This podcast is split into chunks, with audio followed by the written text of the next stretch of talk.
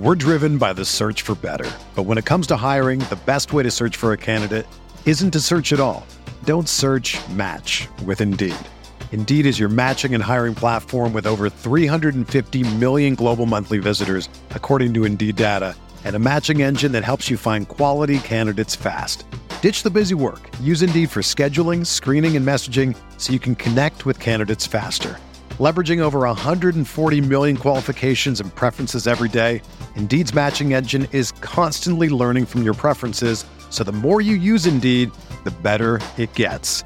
Join more than 3.5 million businesses worldwide that use Indeed to hire great talent fast. And listeners of this show will get a $75 sponsored job credit to get your jobs more visibility at Indeed.com slash BlueWire.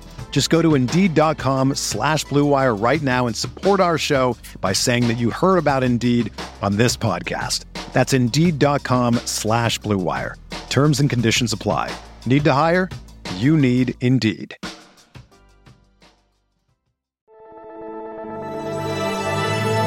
Blue Wire.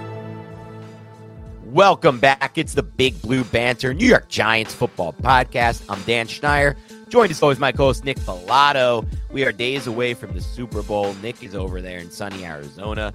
I'm over here in cold, cold New Jersey. A little disappointed I'm not over there in Arizona as I see some uh, people from around the industry and uh, let's just say uh, I don't want to go too hard on this, but lesser brand name companies over there down at the Super Bowl. So I was hoping I'd get my trip over there, but I didn't. And that's okay. Maybe next time CBS hosts the Super Bowl, I'll be there, and that should be the case. But I wanted to go to Arizona because Arizona's fun. I could have visited Nick, could have got out of this weather, could have done some hikes, some golf. some eh, next time. But we're days away. We were thinking last year we did some content around the Super Bowl, like predictions and um, I think free agents from the players, uh, from the teams in the game. Maybe we'll wrap up this show with just the prediction for the Super Bowl if anyone's interested in that from each of us and go from there.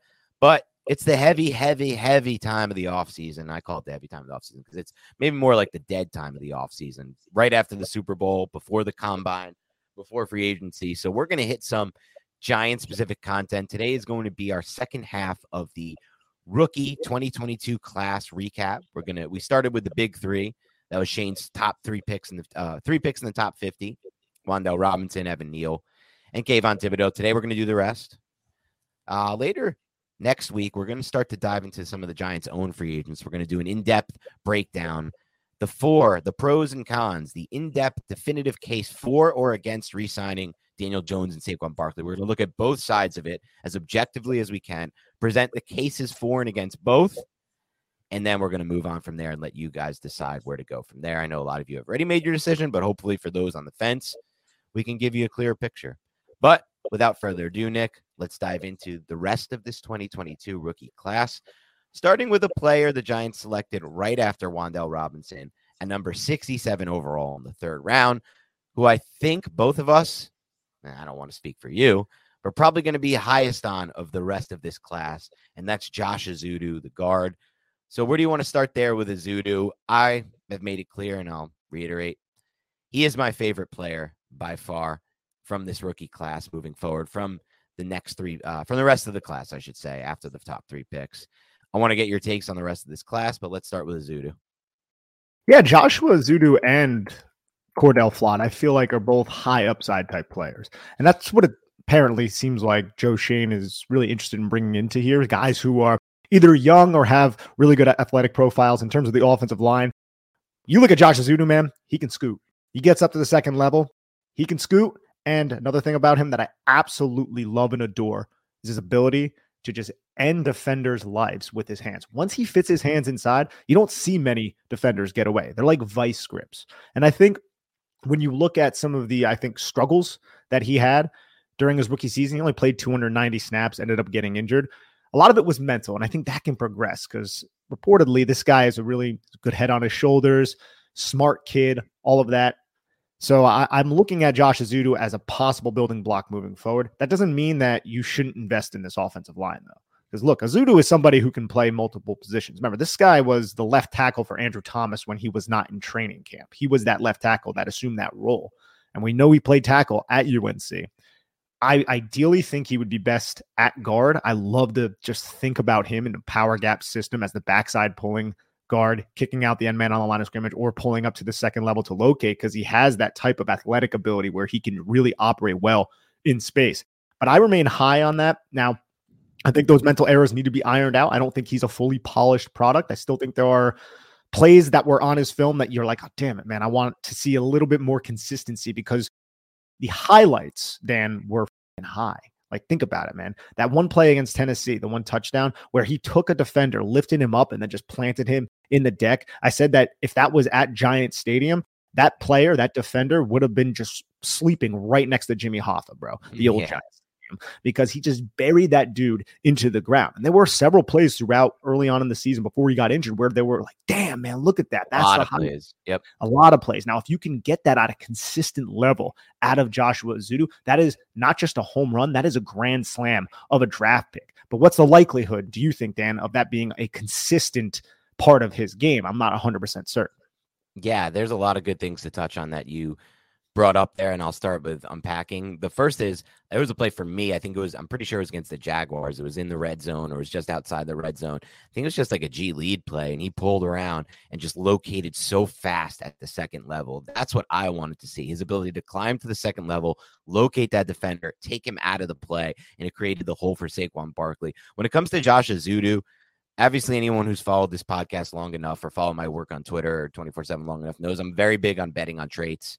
This is a bet on traits prospect. And I think those traits showed up early in his rookie season. And it's the combination of what Nick broke down. It's the combination of power at the point of contact. And I think a lot of that is what Nick said, just generated and driven through his hands and his grip strength. But also for me, it's the movement skills. I feel like with Josh Ezeudu, he's really quick and he's really fast as a mover, and his feet, most importantly for me with offensive line. If you're asking me one trait that I want to see with every offensive lineman, it's quick feet, and he has the foot speed to get out there. And that combination of foot speed and power, these are traits that I didn't really realize the Giants were getting. Like 67 overall, to me, he has the traits of. I would say, Nick, and I'm curious to get your take on this. I think he has first round traits as an offensive guard when you just think of his size, his build, and that combination of speed and power. What are your thoughts on that before I go any further? I don't think it's a bad take that he has first round traits, but again, it has to be a consistency thing, right? Because if you go back to that Seattle game, he had a lot of one on one type of uh, situations where he was losing and he was just not I, I, feel like balanced. And he's a typically a really balanced player, but he struggled to frame those blocks. And I felt like his hands were a little wild. I feel like the punch timing, the punch consistency, all of those things, they can be ironed out a little bit with Joshua Ezeudu. But if you want to talk about, okay, the traits that he has when they are maximized, are they first round? I do not think that's a ridiculous take because he is so damn light on his feet and because his hands right. are so effective when they land. But how consistently do they land is kind of the question. Right. And that's why I think early on so far, and the traits, you know, the traits don't really define what he is right now because, like you said, he if he was a if he was a more te- a better technician as a pass blocker, like you said, if the timing was more consistent, he would have been a first round player. He's not that. He a first round draft pick. He's not that. And those players who are selected there, the Zion Johnsons of the world, have like that really clean, consistent tape, and that's why they're there. But just tr- based on the traits, I see somebody who could get to potentially an even higher level than those types of players or at that same level because of, like you said, his quick feet, his ability to move in space, and his power and his pop in when he does time that thing right. And it's no surprise to me that he's already at this point a better run blocker than a pass blocker because that will translate when you have those types of traits, they will translate faster in the run game, in my opinion, than the pass game. But I can only think about and compare him to the other rookie that we saw starting on the offensive line for a lot of games this year, Evan Neal. And the weird thing about it, Nick, is like from what I watched from both of those players, it almost feels like Neal has a longer way to go than Ezeudu, which is very odd. Yeah, there's more of a sample size for sure as well with Evan Neal because he played more snaps than Josh Ezeudu. But I think you might be right. Evan Neal does have kind of a long way to go. I think both of those players can improve going backwards. So essentially, they can improve in pass protection. Yep. Because it's much easier to go forward and you're attacking. That's kind of the offensive mind mentality. You know, you want to attack, you want to run through the soul of the defender. That's run blocking, right? Pass blocking, you're going backward. It's a little bit more passive. You're reacting to what the defender is doing. And I feel like both Ezeudu and Neal struggled doing that, especially yeah. Neal. It's a little bit harder playing tackle as well because you have to protect your outside shoulder. You open up too far, then they go inside. That's something Neal struggled with. It's something Andrew Thomas struggled with. I, I still hope and remain high on both players, but we're going to have to see the development specifically with Neal on the outside. Yeah. And on on the Ezeudu front, it almost feels like to me, I thought the Giants got more out of the run game with Ezeudu than Neal this year. Uh, to be completely honest, I was a little disappointed in Neal in the run game this year. I just felt like we were going to get a little bit more. It's not that I felt like we were going to get a little bit more out of him because I didn't love his run blocking profile coming out of Bama, but I just feel like after seeing Ezeudu pick it up and be able to make some put on some reps on film where you're just like, holy crap, reps. We didn't really get too many of those holy crap reps from Evan Neal in the run game.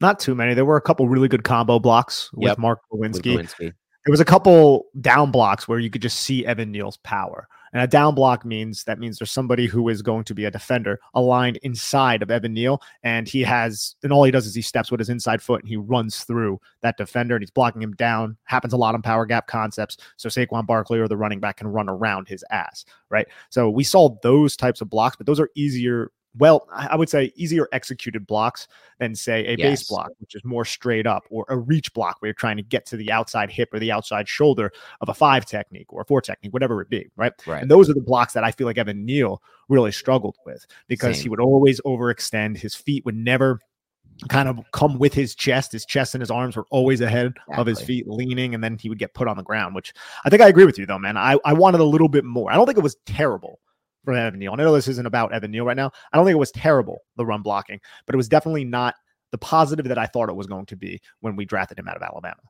And I think that's a great way to describe it. Like those down blocks, and it's and these are tough. Like any all the other blocks that you just described, they're tougher blocks too for a tackle, obviously. Um, and it's not like we're we're not asking for the it's not the easiest thing we're asking for. And even on the other side of the line where we have our best player, Andrew Thomas, let's be honest, like I love Andrew Thomas, but his best blocks in the run game are also the down blocks. Like these are this is probably the the best block for most tackles, right? Like it's not easy to see it. Ta- you don't really see ta- too many tackles into. I know C- Penei Sewell does Sewell does it a lot for the Lions, but you don't see too many tackles like getting in space and like making plays on the perimeter and reaching. All these things are these are not easy blocks to make. So it's not like I want to crush Evan Neal for something like that. But at the same time, it's a first round tackle at seven overall. You want to see some of those splash plays, some of those like big time plays where you're like, all right, this is why he was taken yeah. at seven overall because he's the type of player prospect who can do something like this. And at the same time, I honestly felt like the play I referenced earlier, with that play against the Jaguars and, and several other plays, Ezeudu actually was doing things like that. You know, he's coming around in space, he's moving with his body. It, you know, his body's moving with him. It seems very like congruent. He's on, he's on the move, and then he reaches at the next level, and he create and he climbs that second level, and he takes a linebacker out of the play. And I'm like, that's the type of play I started plays I want to see from basically all the Giants rookie offensive linemen or at any point in the offensive lineman. So. I guess the question would then this is not an Evan Neal podcast, but you mentioned earlier like Josh Ezeudu does have at least the ability and he has practice even with the Giants at tackle. I think that makes him an interesting player long term from the sense from the standpoint of you can kind of leave him on that offensive line, find a place for him. And even if you need to be in a pinch, moving someone over to tackle, he may be your guy that you can be like, all right, well, we're really injured at tackle. Even our swing tackles hurt. This is like a midseason thing, week 10, week 11. Let's throw Ezeudu out there. That gives him more ability as well, in my opinion. As far as Ezeudu goes, though, where do you stand on drafting over him in this class in the sense that we both agree? You said it earlier, Nick, and so I want to make this clear to all the listeners. Nick and I both agree that unless you have like an Andrew Thomas on your offensive line or an Evan Neal where you invest like a top seven pick, we're good with just drafting at all. Just keep going on the offensive line. Worry about later what you have there. Uh, you have too much? Great. Great problem to have because there's injuries, because you need always need to move guys different positions. You can train them in different positions, but don't worry about it. until your offensive line is elite. Don't really worry about having too much or drafting over quite honestly, dude, even when you get to that point, I'm not so sure I'm against drafting again because look at what the Eagles did last draft. They were at the point of having an elite offensive line. They really could have been like, guys, we did it. We built the elite offensive line. That's it. Instead, they're like, guys, we have a 36 year old dominant center in Jason Kelce. let's find his replacement now. A good, you know, we found a spot for it. We really like this Jurgens kid. He's gonna be he's gonna be a similar player to Kelce. He can climb, he can do all the things that we like that Kelce does in space. Screw it. Let's just draft it right now and plan ahead. So I don't think you can ever draft too many guys. But my question for you would be is this, has Ezeudu shown enough to you that you wouldn't want to draft a first round uh, guard? Let's say like a Skoronski oh, is available at yeah. 25 overall because people are like, ah, we don't like the arm length, we don't like the height, we don't think he play tackle, and he just keeps falling and sliding in the draft, and he's there at 25, for example. Is that type of player you would take, or is that type of situation where you'd be like, eh, I don't know, I like Ezeudu, I kind of like Bredeson, I don't really want to draft over them right now. So Peter Skoronski is the Northwestern tackle who likely projects to be an interior offensive lineman. I haven't studied his film. Everything I heard from him, it sounds like it's a player that I'm going to really love. So I have to dive into that. But if he falls to 25, then I would 100% be interested in bringing him to the New York Giants because Joshua Ezeudu hasn't proven to me at least enough from a consistent level that you can't draft over him. He doesn't even have 300 NFL snaps under his belt. And he's also versatile enough where you can possibly train him at other positions. Right. I don't necessarily, I didn't love his tackle tape at UNC. That doesn't mean he can't progress and become an NFL tackle. I don't think that's what he'll end up doing in the NFL. I think he's more of an interior offensive lineman, but no would be the answer to your question, Dan. I think the Giants should draft over him and and not just be like, hey, we selected a guy in the top 100 last year, a la what the Giants did with Matt Peart. Let's give right. him a shot to win it. Bring the competition in. You have five offensive linemen. You need to field your best five out of the group that you have. As we know, Giants fans, it's better to have a lot of talented players in the offensive line room rather than going out and getting the Wes Martins of the world. I never want to be in that situation again. I completely agree. And I think this is one of the positions where it's not only fair and acceptable to draft over players, I think they almost like the way the offensive linemen are from a, I guess, personality standpoint, Nick, and like a, just that that uh, perspective. They're kind of okay with it. Like you do this to receivers, and they ain't okay with it, right? You draft a first round receiver, and then you draft over him next draft, and that dude's not getting snaps. Now we're hearing about how he doesn't want to play for the team. He wants a trade, all this stuff, right? But offensive line, I almost feel like they're like, all right, we got to compete. Like this is our like this. We've had to earn like put it put it together, put on good film and practice, put on good tape, and we got to earn this spot, and that's okay. Also, like you said, I mean, the Giants aren't really in a position right now where drafting over isn't even like okay, even if you penciled in Ezeudu and we saw enough on tape where like this dude is the, is the deal, he's the real deal. We still got Glowinski over there at right guard, and like Bredeson's on the roster, and we like what we saw from Bredeson last year, but he was injured a lot of last year, and that was only like a four or five game sample size of good tape with the Giants so far. That's not nearly enough not to draft over him, of course. So from that standpoint, I'm definitely open to it. And like you said, we do have the recent example of this backfiring on the Giants. Obviously, the 2021 draft where everything I had heard from my guy who seemed to be pretty locked in because he said, and, and not to go too sourcey here, but I do tend to get a little bit of a little bit of heat. Uh, I don't know, heat's not the right word. A little bit of insight, I should say, from some people that have proven to be pretty good and accurate in the past around the draft. And they were saying like the Giants are locked. Dave Gettleman and the Giants are locked in on playmaker in this first round. Locked in.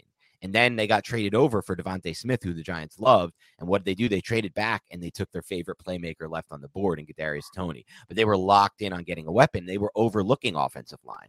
I think a big reason is Dave Gettleman loved Matt Peart. He loved the pick he made with Matt Peart. He felt like he hit a home run for the Giants with Peart.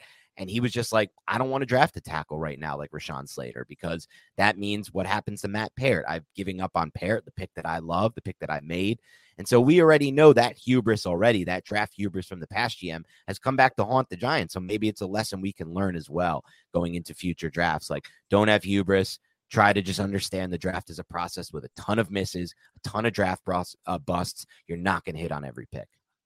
And as high as I am, and I think you are on Josh Ezeudu and his future, he could still bottom out, man. Like he has the traits, right? But you have to be developed enough to where you can maximize those traits. And that's something we have not seen yet. But he can easily be coached to that and he can easily reach that. But that doesn't necessarily mean it's going to happen. So I'm always for, like you said, if you have Andrew Thomas, yeah, you don't need to go out and, and draft your left tackle in the top 10. But on the offensive line, if they can be cross trained, which isn't the easiest thing, then there's still utility in selecting that offensive lineman. So I'm 100% for selecting an interior offensive lineman that might not be a center And I have a couple more things to uh, one more thing I really want to get to with Ezeudu, but I want to table it for a second because something you just said brought something to my mind, and it's thirty thousand foot view draft process type stuff. You know, I think ultimately, based on some of the things Schoen has said in the past, his first interview with John Schmeelk after getting the job, he really made it clear position value is going to be very important to him with his premium assets in the draft. And premium assets, I mean the first round picks, the second round picks, and positional value, I mean wide receiver, corner, edge rusher, tackle. They already have tackles, but offensive tackle. These are the positions of positional value, basically, on quarterback. Um, it leads me to believe they won't take an interior offensive lineman with that 25th overall pick, Nick. But for conversation's sake, I got to be honest with you, man. I think the Giants are better off getting interior offensive lineman in some ways than a receiver with that pick, unless there's a dominant receiver you think can be an X receiver, break out into the, you know, Tee Higgins or Ja'Marr Chase, you know, the great X1 wide receiver one range. If you think you're getting another two or three there potentially, I don't know, man, because when I think about the whole thing with Daniel Jones, right? What do we need to see from him? We need to see him become a more consistent passer. Where do we need to see him become a more consistent passer? Outside the numbers, down the field. And by down the field, I don't mean bombs. I mean 15 plus. That's down the field to me. And outside the numbers, I mean, you know, the sideline throws, the cover two hole shots. And to get there for me, I know a lot of Giants fans are dug into to get there. You just need to put Davante Adams and and Tyreek Hill on the field on both sides, and you'll get there. Those throws start to happen to me, I think Daniel Jones has a better chance to get there if he if you build him in a lead offensive line that he's just sitting behind and waiting behind and then feeling comfortable behind.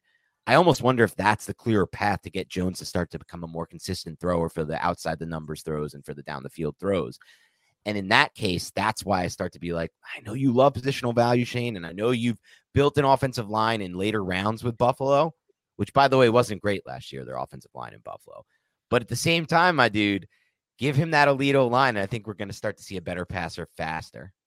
It will also help the rushing attack, right. which will help the passing attack, which will right. open up some more throwing windows. So, uh, proving the offensive line is got to be the imperative for the New York Giants. It's been the imperative, I feel like, for quite a while, for almost a decade. Yet we're still in this position where we're looking to invest high draft capital in the offensive line. And that's because the Giants have not done the best job in replacing whatever talent they had before. Right and we'll see what we'll see what ultimately he does when we get to the draft. I do again think he's going to lean heavy on positional value. I, I, said a tweet the other day, Nick, that I stand behind. I think there's like a 90% chance, a nine and 10 chance the Giants are going to draft a receiver or corner at 25. They're just just looking at the board. There's so many potential prospects that are, could fall into that range that will be the highest player ranked at those two positions.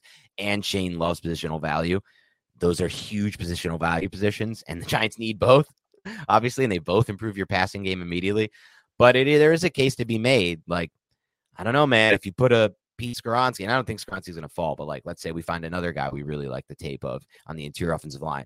And I know you're drafting a guard at 25 potentially, but man, oh man, you improve this offensive line, and maybe we see the best version of Jones rather than you improve the receivers and we see the best version of Jones. And I think there's pros and cons to each argument. Yeah. And I think for Jones specifically, Nick, he's more of an O line than a receiver guy. I always felt this is a long conversation. We don't even need to do this now, but it's a good one. It's interesting to talk about. I always felt throughout his entire career that Eli Manning was an offensive line quarterback, that the best way to get the most out of Eli Manning was to give him an elite O line rather than give him elite receivers. The Giants went the other route with developing him. Jerry Reese was insanely receiver heavy in his drafts and not O line heavy enough. And people say, I don't know. He did draft the O line. Whenever anyone says that, I already did a study on this. They drafted some first round offensive linemen and some premium offensive linemen under Reese. Not that many, but some. But they never drafted the third and fourth and fifth round offensive linemen. They didn't draft enough offensive linemen. So what I'm talking about is not use a couple premium picks every now and then. On the flip side, with the receiver, they were firing off receiver picks. Jerrel Jernigan, Rueben Randle, Mario Manning, over and over, second, third, first round, fire, fire, fire, fire. And I always felt like with Eli Manning, If you had just given him an elite O line, he could have scanned that field and he could have found any freaking receiver, man. He made so many random tight ends look good at times throughout his career, right? He made some receivers look good at times throughout his career that weren't, in my opinion, that amazingly talented from just a pure athleticism standpoint. No offense to any of those receivers who he made look good at times in his career. And I honestly feel like Daniel Jones could very well be the same kind of quarterback where if you could just give him the elite O line, we don't need to worry so much about do we really have Isaiah Hodgins out there and Darius Slayton out there running these routes? I'm not so sure if we put that O line there that it, all those guys will start to look better and the entire passing game will look better. But we'll see what happens there. Yeah, those are two totally different quarterbacks. So Daniel For Jones sure. can evade and and manipulate the pocket and get the hell out of there, whereas Eli Manning needed an offensive line because if he couldn't do any of those things. Right.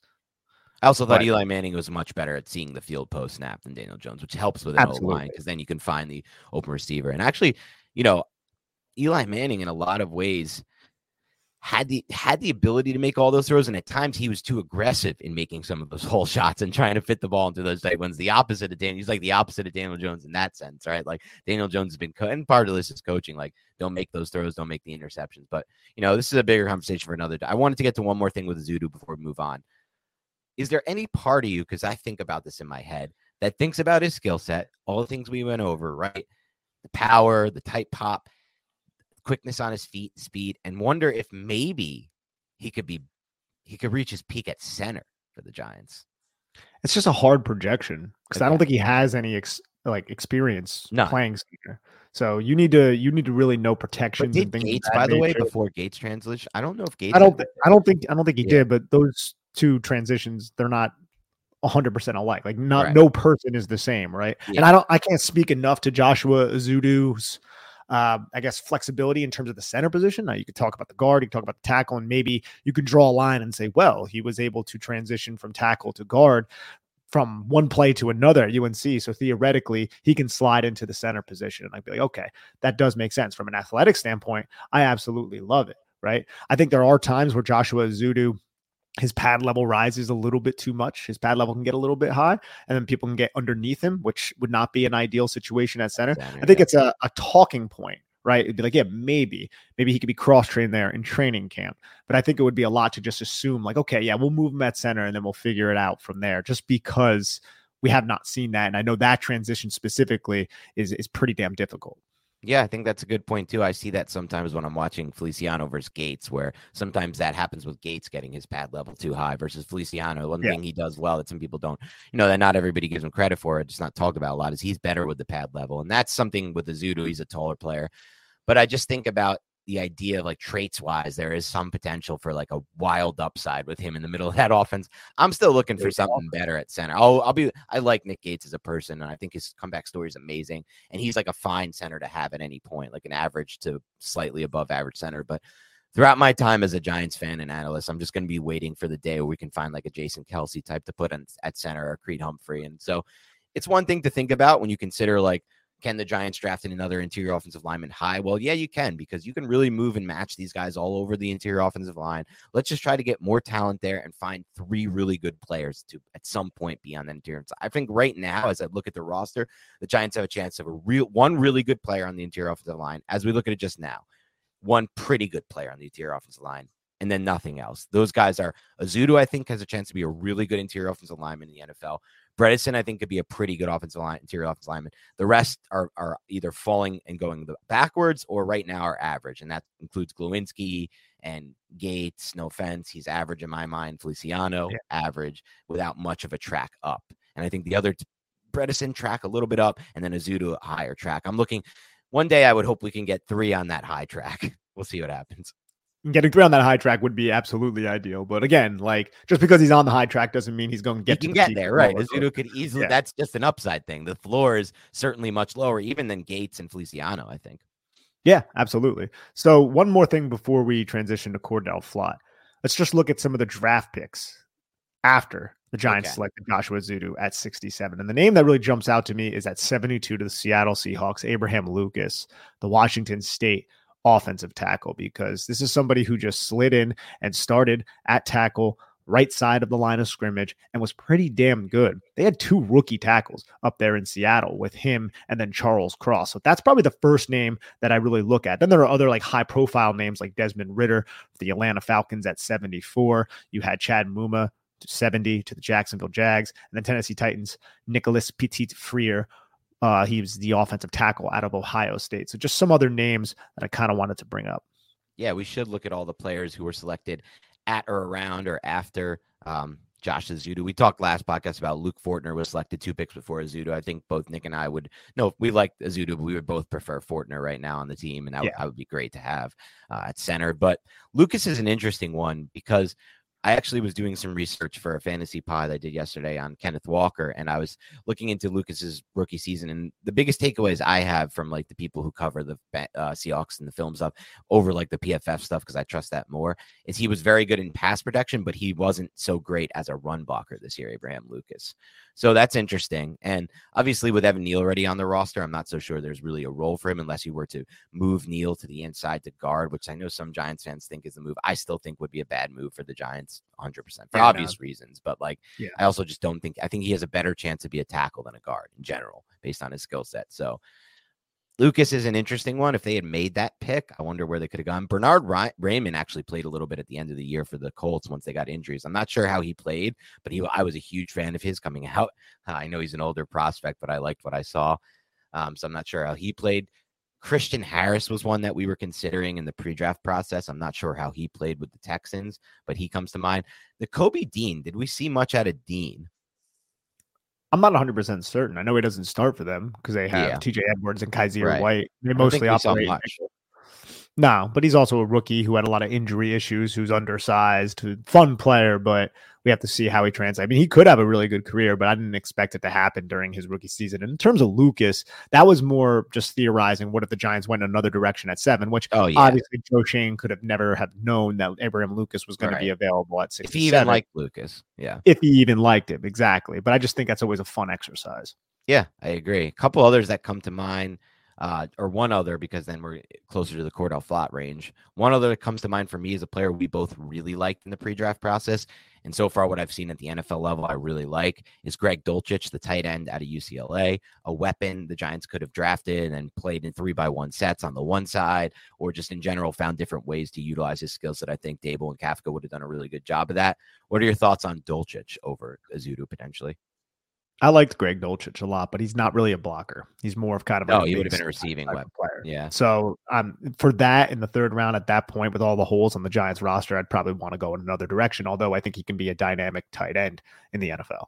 Yeah, because then they would have had to probably look at like a guard in the range where they took Bellinger, and I don't know if there's anyone we really love there. Um, okay, so we move on to the 81st overall pick. The Giants took Cordale Flott, a surprising pick at the time. Not so much. Oh, actually, one more player I wanted to ask you about. Or no, no, he's after that. Okay. A surprising pick at the time to some. He was a player who we brought Eric Crocker on the podcast, uh, former NFL defensive back, and this is one of his favorite sleepers in the class, Cordale Flott. I remember watching um, the other side, uh, the kid who the Texans took overall, uh, Derek Stingley Jr. Stingley, and Flott stood out. I remember listening to a couple LSU coaches who were talking about Flott it's a traits thing with Flott for me. I love his click and close. I love his length. I saw so much upside from him. What are your thoughts on Flott now after year one? Didn't play all that much, but had some snaps for the Giants this year, some key snaps. I think it's important to remember that Cordale Flott was injured early in this season. Like he didn't see the field until week two. He didn't play at all in week one, but he was dinged up a lot throughout the season. Spent some time, I think it was on IR because I don't think he dressed from week four till week 11, according to Pro Football Focus. And he got on the field every now and again. What I loved about that, though, was despite the fact that he overcame the hurdles of being injured as a rookie, he still ended up finding the football field and he was able to make plays when he was put out on the football field. Because you're right, he has the youth. He's 21 years old, right now. He's really young. He's long. Like he doesn't have the longest arms, but when you look at him out there, he looks a lot longer than his arm measurement actually showed. And I just think the six foot one frame is excellent once he fills it out. He's like 175 pounds, so Right. he's not the thickest or the strongest guy, but I think that will come in due time. You know, just throw peanut butter and jelly sandwiches down his throat, like we say. I think that will come. But I love how he rose to the occasion several times. You think about the third Nate in the wild card game where he undercut KJ Osborn and then just broke up that pass, just fought through the catch point. The competitive nature of a player like Cordale Flott is, I think, the most endearing trait about him. And the fact that he has all of the requisite athletic skills to play man coverage as a cornerback, man. He has the quick feet. He really has a lot of acceleration, a lot of speed. I feel like he's fluid, oily type of Very hips. Fluid. open, he can close. I feel like he is controlled. He's not really you know, running wildly. I feel like he plays low as well. So even though he is a little bit of a taller cornerback, he doesn't play like upright and lose balance when he is in his back pedal or anything like that. So I really liked what I've seen. And you brought the click and close. I think that's an excellent kind of marker to the burst and the explosiveness that he has as well. So I, I enjoy Cordale Flott. I think the upside is certainly there. I don't think it's necessarily something that we've seen yet consistently, obviously, just because he didn't really have that opportunity all that much. But I think he can be a man coverage player, and I think Wink Martindale's going to like to employ his skill set next year, and he could possibly be a starter. If Wink Martindale's still here, hopefully that will be the case. Definitely worried about that on both fronts with both coordinators. But I don't want this to sound like we're now falling into homer range or anything like that. But Nick and I are both very excited about these first two picks of the second part of the draft. We're we're breaking this into two parts in the sense that those top 50 picks are different than every pick made after it. And so after it, we now have Josh Ezeudu and Cordale Flott. And we're both pretty excited about these two picks. And I think this second half of the draft is where Joe Schoen can define this class with these two picks and the one we're going to go after, right? Go, go, um, sorry, talk about right after this. And when it comes to Flott, the things that really stand out to me are all of what, or at least some of what Nick just broke down. It's the fluidity, number one. That looks really good. It's the acceleration, the click and close. It's the feeling of length. I know what you're saying he's not actually that long, but when he's on the field, he looks long and it feels like he's a long player out there. And those three things to me project as a potential solution and a winner on the outside in man coverage. And I'll bring this back around and saying that it's not like we're doing this about every player. I know Nick's much higher on the player I'm about to talk about, but I'm not all that high on Aaron Robinson. And I look at those two players, Robinson versus Flott, and I think when I see Flott, I'm like, this is a pro- prospect I'm excited about. He's fluid. He looks long out there. He has click and close. He looks like someone I think can eventually be a really good starter. And with Robinson, I look at him and I'm like, I really think he should move back to the slot. I don't really love him on the outside. I don't love his foot speed on the outside. I think he's just a different, more of like that. Uh, boxy's not the right word to describe him, but just more of somebody who I think is best suited in the slot. He's and I think he can play man too. And we don't know. Well, like there's no sample size of him on the outside. Really, we had like the preseason game where he got torched by the rookie on on New England, and then he got injured early in the season, came back, got injured again. So it's not like I'm going off much of a sample size, but traits wise, I think I'm a lot more excited about Flott than Robinson moving forward. We're driven by the search for better. But when it comes to hiring, the best way to search for a candidate isn't to search at all. Don't search match with Indeed. Indeed is your matching and hiring platform with over 350 million global monthly visitors, according to Indeed data, and a matching engine that helps you find quality candidates fast. Ditch the busy work. Use Indeed for scheduling, screening, and messaging so you can connect with candidates faster. Leveraging over 140 million qualifications and preferences every day, Indeed's matching engine is constantly learning from your preferences, so the more you use Indeed, the better it gets. Join more than 3.5 million businesses worldwide that use Indeed to hire great talent fast. And listeners of this show will get a $75 sponsored job credit to get your jobs more visibility at Indeed.com slash Blue Wire. Just go to Indeed.com slash Blue Wire right now and support our show by saying that you heard about Indeed on this podcast. That's Indeed.com slash Blue Wire. Terms and conditions apply. Need to hire? You need Indeed. For the ones who work hard to ensure their crew can always go the extra mile, and the ones who get in early so everyone can go home on time, there's Grainger, offering professional grade supplies backed by product experts so you can quickly and easily find what you need. Plus, you can count on access to a committed team ready to go the extra mile for you. Call, clickgrainger.com, or just stop by. Grainger, for the ones who get it done.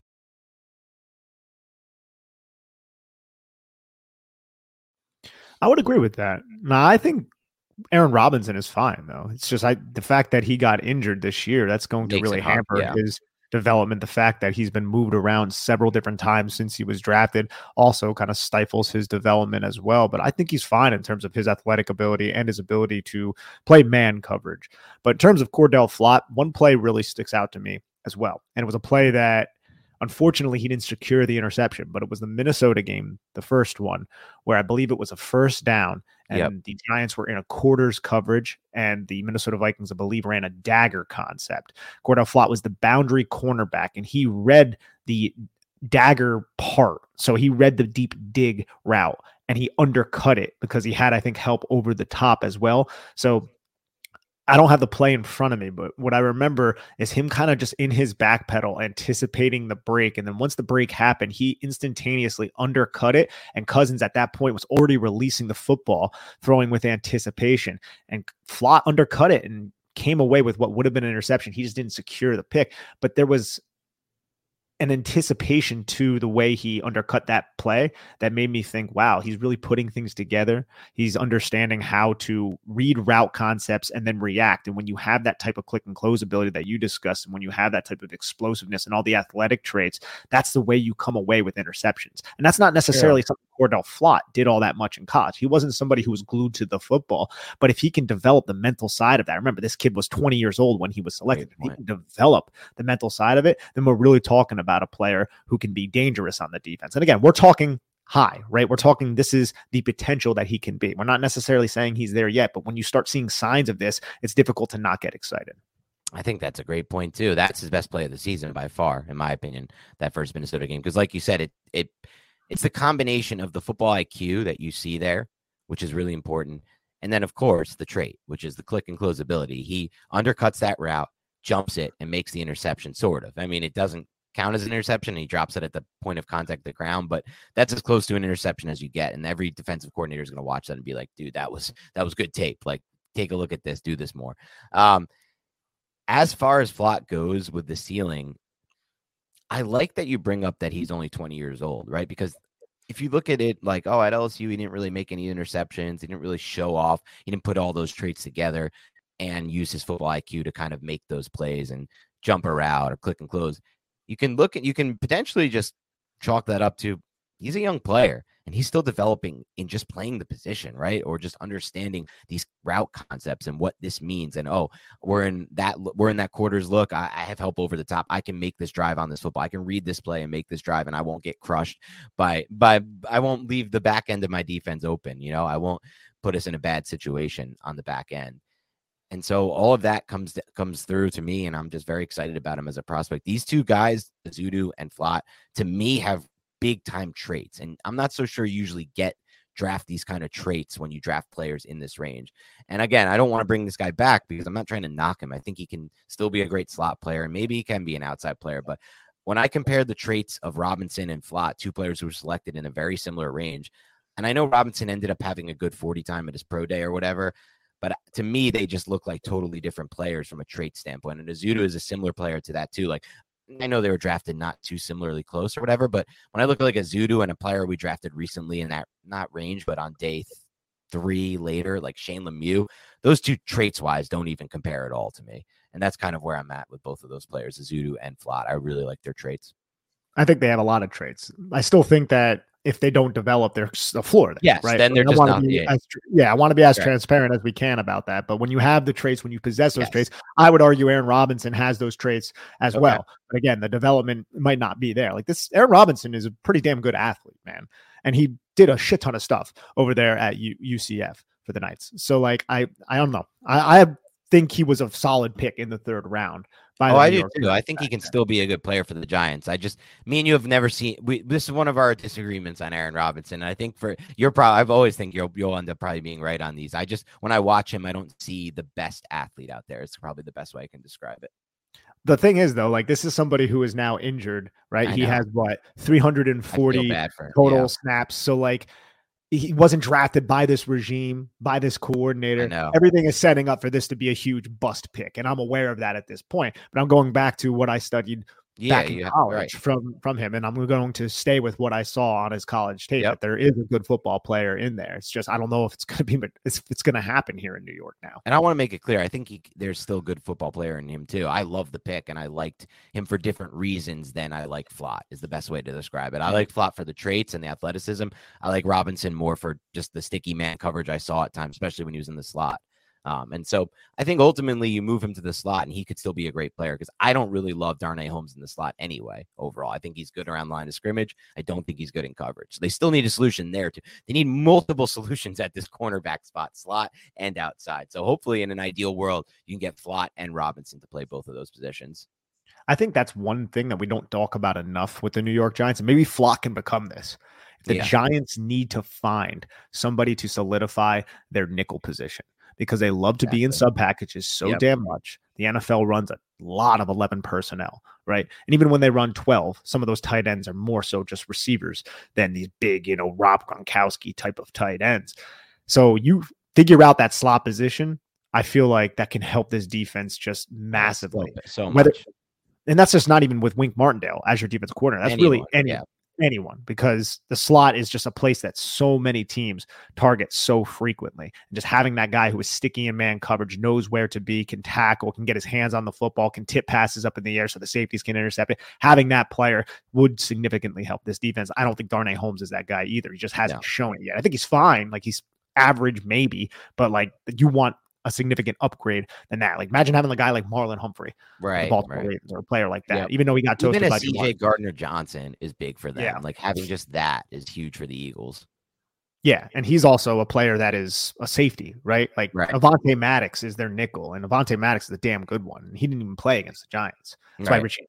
Yeah, so and the, either of those guys can play in there. But look, that's something they're going to need. I also think this is a bigger thing, but this is not to do with corner. But I thought something was missing this year as with their alley defender the Giants have had. They've had a lot of good alley defenders over the years, physical guys like Jabril Peppers, Landon Collins. I didn't love Julian Love in that role, and I know there was a bunch of safeties who kind of helped in that role. To me, they're missing that too, that physicality coming down the line of scrimmage from one of these safeties.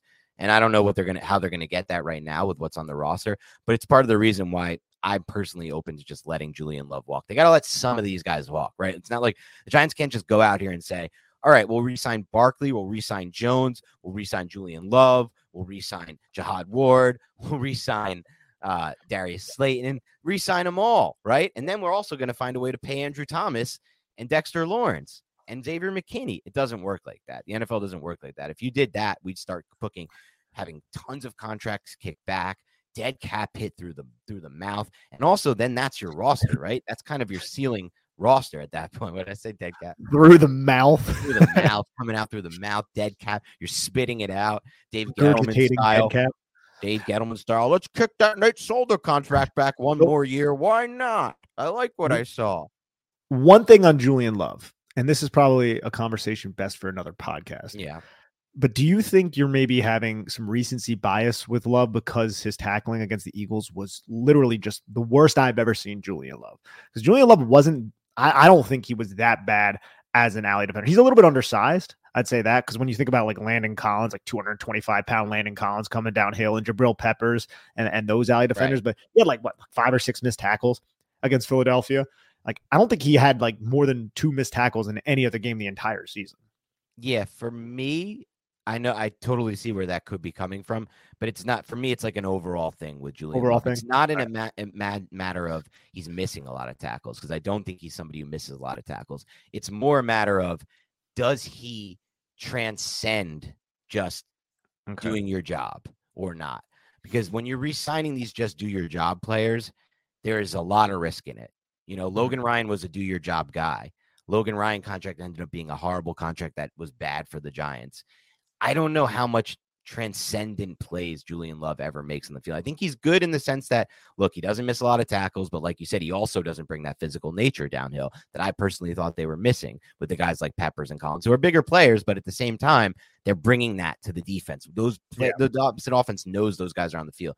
And at the same time, you're going to lose out a little bit of there's going to be some more communication error, uh, errors in the back end because he's a good at setting the line. He's understand where he's supposed to be. He has good spatial awareness pretty good spatial awareness. I don't think it's anything close to elite. But I just don't know what Julian Love does that's so damn good ever on the football field. And when you start to re-sign those types of players that aren't really doing transcendent things, but they are great in the locker room and they're locker room guys and everybody loves them and they've done consistent job throughout the years. They've stayed pretty healthy, consistent. There's value in that, but less value when you start to pay a quarterback 35 million against the cap less value when you start to pay a running back 20 uh, 15 million against the cap because then you just don't have that much cap space to work with and you can't just yeah. you need to start using that money on on more than just the average or the the players who do their job it's more of that for me with love i just don't know that i see him taking his game to another level and i don't think quite, quite frankly he has at it at any point been really that dominant or transcendent player yeah, I think that's a fair take. I don't think he's a transcendent player. I think there's so much value in these defensive backs and these safeties, specifically in the modern NFL. We are running much pattern match, so much quarters, yeah. so much palms, and things like that. I think there's so much value in those players who really just know their role and know their assignment. But that doesn't mean just because if you don't have Julian Love, you won't find a replacement who right. also knows his role and knows his assignment. And that can bring us to not the next player we'll talk about, but the player after Dane Belton is. And I'm wondering, man, if the Giants and I know we're jumping around a lot here, but I, I do think this flows well what the Giants think about their safety position right now, because Dane Belton was more than likely selected because the Giants liked him, but also as a possible solution to the Julian Love issue. If Julian Love leaves, we have Dane Belton. I don't know if the Giants are still confident in that because Dane Belton hardly saw the football field down the stretch of this season, and he had the golden opportunity when Xavier McKinney made his mistake in Cabo. Right. Yeah, that's an interesting point. We can skip there. Before we go there, I though I do want to just do like we've done with all these picks. Anyone after Cordale Flott that you would have preferred the Giants would take, or that maybe we can reconsider. Um, and then we're going to get into the to the Belton thing because I think it does flow nicely, and then we'll circle back to the player we missed before that. But before that, uh, or sorry, in in that time now, do you see anyone? So someone that comes out to me first, I want to get your take on. It's Marcus Jones, the corner out of Houston who the Patriots have found a way to use in a lot of different ways. He's been a special teams player for them and he scored touchdowns. He scored a touchdown on, I think, one of those push pass plays that he was on the field for offense. He's played offense, defense, and special teams in his first season with the Patriots. I loved his tape coming out. I thought he was one of the best value picks at the time. I know the reason that he was drafted so late at 85 overall. It's simply put because of his height. There's no other reason. And I'm curious what your thoughts on, on on maybe would you rather have who would you rather have moving forward, Flott or him, those types of things. That's an interesting one. I, I, I haven't studied his film yeah. since college, which was last year, and I liked him coming out, and I loved the dynamic playmaking ability. I didn't think the Giants were going to take him because of that height. Like I think that height is is a huge issue. Yep. But I love how the Patriots have utilized this because I think I'm okay with the Cordale Flott as of right now, at least because I think that's what the Giants coaching staff right now is certainly looking for. One player though that did also kind of come out to me, and I know he did not have that great of a season, but I'm wondering if he was with the okay. Giants.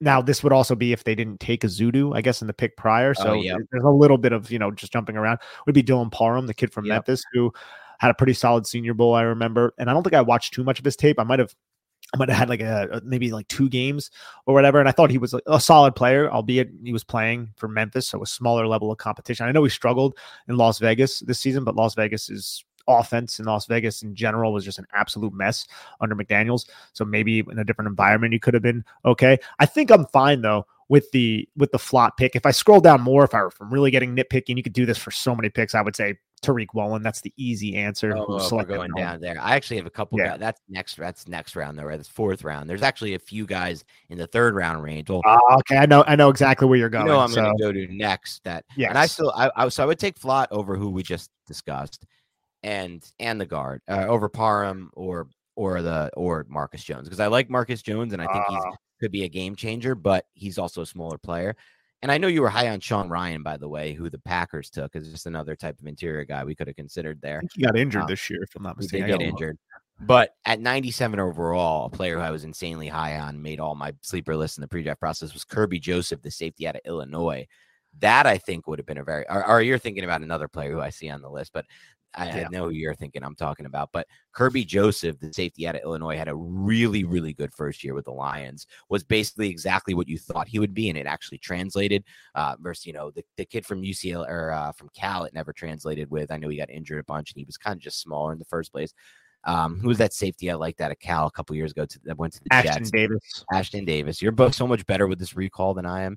I but um, Ashtyn Davis, but Kerby Joseph, similar type of prospect to me, but better. And in the sense that he plays the deep half in that ball hawk safety position. He had a phenomenal year with the Lions. I think he intercepted Aaron Rodgers three times in one game. Um, it was either two or three times. We just I think it's discussed twice, this. yeah. Yeah, twice in a game, still amazing. That would be interesting, right? Kerby Joseph on this defense. That allows Xavier McKinney to match up against the slots more often. That allows Xavier McKinney to go inside the box more often. And then you have Kerby Joseph kind of patrolling the deep half in those single high safety looks that we know Wink Martindale likes to run with a lot of cover one. That would be the interesting one. And I think if I could do it over, I would take Kerby Joseph over Cordale Flott. Now the other name though, and I know Kerby Joseph was the first one you were going to go to, Okay. and I think I'm right there with you. I think I would take Kerby Joseph over both Ezeudu and Flott. yes, me too. Leo Chenal. Now I find him to be very interesting, right? Because he was picked, I believe it was 103rd overall at the back end of the third round. Wisconsin Badger. He was known for Jim Leonhard's incredible blitzing type of packages, similar to Wink Martindale. So the transition, you, you can easily link it, right? But do you think the Giants should have went in that direction for a non-traditional linebacker? I don't know if it's fair to call him that, and you can p- correct me if I'm wrong, but he's much more known for his ability in the box to blitz and do things of that nature, right? So maybe better on first and second down, and then a blitzer on third down. Yeah. Whereas dropping into coverage, a little bit stiff, not necessarily his thing, moving backwards, if I remember correctly. But drafting that type of linebacker at that point, or a cornerback, which you know this team needed, or an offensive guard, which you also know this team needed, I feel like that conversation is one that could be a little bit fun. What do you think about Leo Chenal now that we're a year removed from the draft? Yeah, I mean, look, I completely agree with you. The interesting thing about, or so long term, I think you want the corner more. I guess like long term, there's still traits with both those players Ezeudu and Flott that I understand why the Giants are making those types of picks. Like Schoen, like look, he's looking at it like both Ezeudu and Flott are young players. They're still developing and they have incredible ceiling based on their traits. That's the type of players we want. And we Yeah. interviewed them, we spoke with them, we met with them, and we think they're smart, tough, dependable too. So we really feel like these are. I know, I know that's why Schoen ends up drafting these guys because he's like, we love the traits, we love the profile they fit that they're young. Because remember, they drafted a lot of young players in Buffalo too. They believe in that. And we met with them and we think we have the insight on them because not only that the traits, we know we like them personality wise. But I know at least for 2022, Nick, I don't know this, but in my opinion, if Leo Chenal was on the team in 2022 versus a Flott, the Giants would have been a much better defense in 2022. I think that to me goes without saying. You put him in over Jaylon Smith. There might have been some issues on third down, like you said, but it's not like Jaylon Smith was good in pass coverage at all anyway. I feel like Jaylon Smith was taking himself out of pass lanes often. He didn't have a single tip ball the whole year. He didn't have a single interception the whole year. He was not a good pass coverage player. And Chenal actually had a pretty good rookie season with the Chiefs from everything I've read. And he would have been really good in the run game for the Giants and potentially as a blitzer as well. Because that's my main thing, right? Because Yeah. I think this is a fascinating argument. We could probably do a whole podcast on this. But what was the biggest issue with the Giants linebackers? It was reading, it was reacting, and then it was Right. also himself clean coming downhill. And I feel And like that's that like the thing all- he did best. yeah. That's everything was that, Leo Chenal did best, right? Yeah. So I'm like, oh man, I think the Giants may have been better off from a long term standpoint with a player like this, albeit dropping into coverage may not be his his best trait. But at the same time, you know the Giants needed offensive line help, interior offensive line help. You know they needed Right. young bodies at the cornerback position. Yeah, Cordale Flott might not have did a lot in 2022. That rhymed.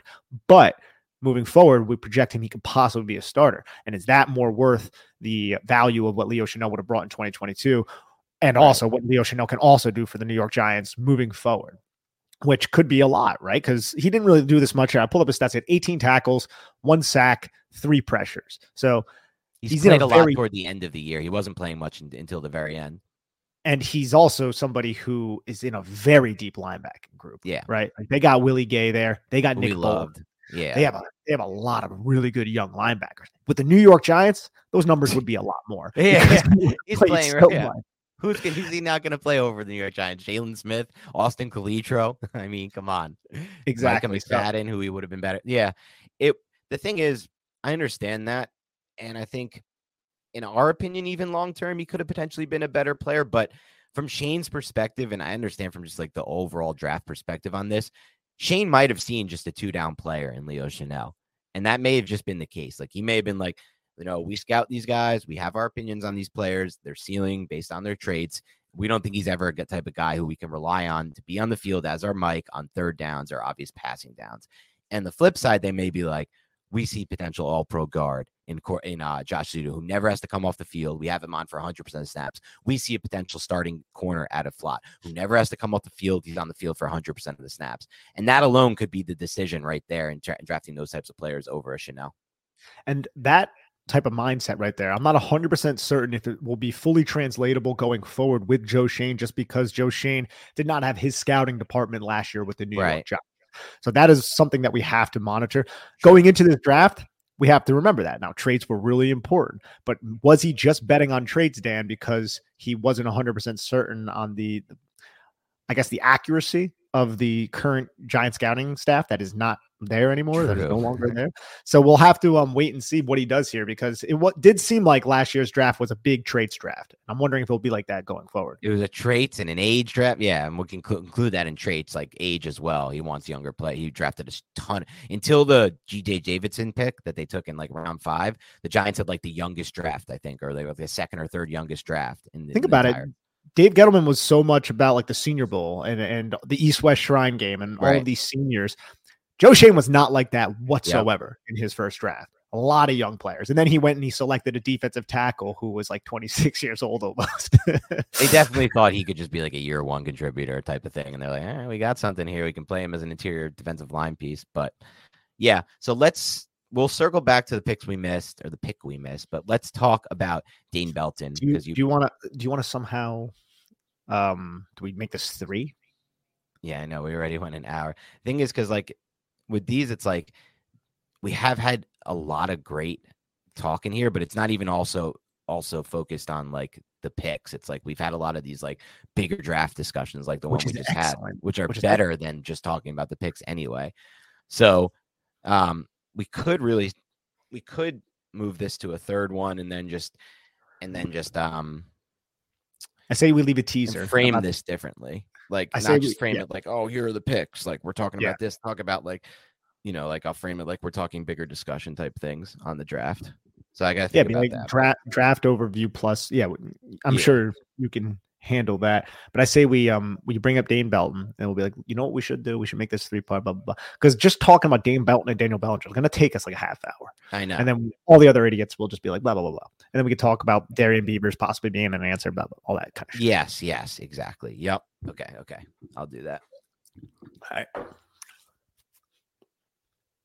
Actually, you know what, Nick? Before we discuss Dane Belton, we did a lot of draft stuff today and a lot of overview stuff and a lot of 30,000 foot conceptual stuff, which I like better anyway. And I think it gives the listeners more, and you guys can let us know, but I think it's better. So we still have so much we want to talk about with Dane Belton and Daniel Bellinger and the rest of those picks. So we're going to probably cut this off now. Actually, we've gone pretty far um, already. So we'll do another one with those picks next week, most likely, or at some point coming up soon. But anyway, Nick, before we go, I'm going to transition one more time to something completely out of the blue.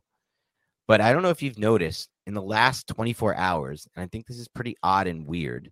I don't know if we're getting trolled here, but three former Giants have tweeted that they want to come back to the Giants. Justin Pugh tweeted he wants to come back to the Giants. James Bradberry said he would be open to sign. He would like to resign with the Giants, not like to, but would be open to resigning with the Giants. And who's and Evan Engram was like, "I love New York." He just tweeted, yeah. "I love New York." Are we getting trolled? Are the Giants getting trolled? No, I think the atmosphere that Brian Daboll is cultivating here and the Giants exceeding expectations is kind of raising the eyebrow to Giants who to former Giants who were on a team where it did not have that type of atmosphere, right? And I think New York is New York freaking city. You don't need to yeah. sell it. It's one of the best cities in the entire world. And the fact that they now have a competent football team, I think guys like Pugh, Engram, and Bradberry are like, I would return with that coaching staff, with that team. And I would love to play there because last time I was there, I didn't really get to live it up because the team sucks so bad. Right. That's an interesting point. And I wonder, we'll, we'll get into all those. We can do a quick, quick little recap of those three players. Who would you most give me a, uh, a I was thinking of a game like a married, like a sign. Oh, I like that. but uh, let's just give me a quick overview on your thoughts on re-signing any of those three players. Yeah, so the money would be a big thing. So I'm going to try to ignore the money, which is difficult to do, right? But who would I think would help the Giants the most? Honestly, Bradberry and Engram are kind of like this at this point. I really think both of them could help the team. Pugh, I, am fine with bringing Pugh back because I feel like he was a really well respected individual, but he's also like what 33 years old, or he's going to be 33 years old, right. and he's coming off of, I believe, a torn ACL.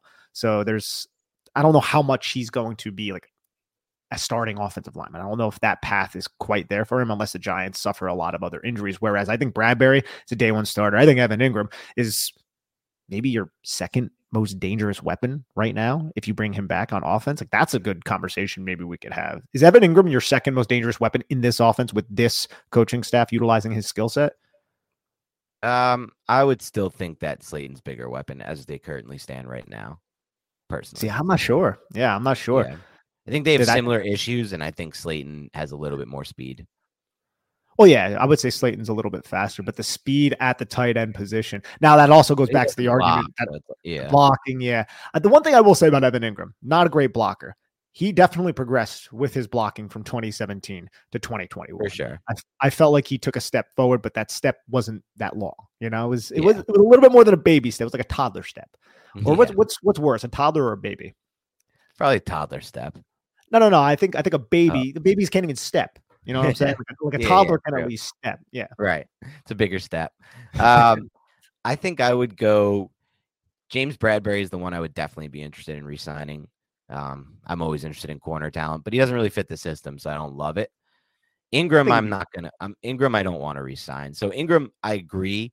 Not only would be potentially the second best weapon, like you mentioned, either second, and they're probably going to let Slayton walk, right? So he'd be the second best weapon, and I think he could be a fit in this system. Like all the crossers we've seen and all the backside drags, those are all his best routes. But he is still the same prospect that doesn't have sure hands, in my opinion, that mm. doesn't cut really well 90 degrees. And I don't really think that's a great type of person to invest in. The Jaguars just gave him a one year, $10 million contract. That's probably the price point he's looking at per year. So I don't love the idea of signing a bad hands, not 90 good 90 degree cutter that can't really block at the tight end position. I know he's been proved there, but it's more of a frame thing. He's never going to really be the guy who can really help you in the run game, in my opinion, too much, especially if you ask him to block a defensive end. He has no shot there. So I don't really have interest in Engram, though I do think if we had somehow found a way to, to sign him for this year, he would have helped the Giants. But there are other guys and there are other spots to wait for there. Then Pugh, not really any interest in all. If I'm going to be honest with Pugh. no offense. I know a listener asked, and I understand the idea of Pugh. He was good when he was with the Giants when he was healthy. Like he graded out really well pro football focus wise. And I wasn't doing the film back then, so I don't know if that checked out on the film. That's something we don't, we're not sure of. But we've got Ezeudu, we've got Bredeson. I'd rather draft somebody and get in kind of a young, interesting talent who doesn't have an ACL injury like you talked about, and all the other injuries that Pugh has had in his career. But if it's cheap enough, if it gets to the point where no one's interested in Pugh and free agency, which is possible in my opinion, and he's just sitting there and it's week three or free agency, and he's like, I want to come back to the Giants and an incentive laden deal. That's the one I could actually see happening yeah. out of these three. Yeah, hundred percent. And I yeah. think Spotrac had him at like, is that how you say it? By the way, is it Spotrac? I don't know if it's Spotrac or Spotrac. I'll just say Spot Track. I think Spot Track sounds better. I'm an so over the cap guy anyway, so yeah, they had to do the market value though on spot I track. Know. But I and, think there's been some there's been some debate that spot track steals from over the cap, and I and I trust it. I like Jason Fitzgerald. He was the first guy to do it. I like him, so I'm sticking. Yeah, I, I, like Jason as well. But either way, spot track has Justin Pugh at like 5.5 million AAV, which I don't see. I, I don't, don't, think it'll happen either. No. Yeah, with all the injuries. Who the hell is giving Justin Pugh that much money at, at the age 33? Yeah, with no. the injury history. I don't see it. But yeah. again, veteran incentive, sure. But that's probably the only way I'm interested in bringing Pugh back. Yep. Agreed. All right. That was a lot. That's all we have for today's podcast. Big Blue Banter. Keep it locked and loaded. Like we said, we're going to finish off with our final draft uh, players from this draft and UDFA's final draft review pre, uh, part three coming next week. Also, going to do some breakdowns on the Daniel Jones and Saquon Barkley situation.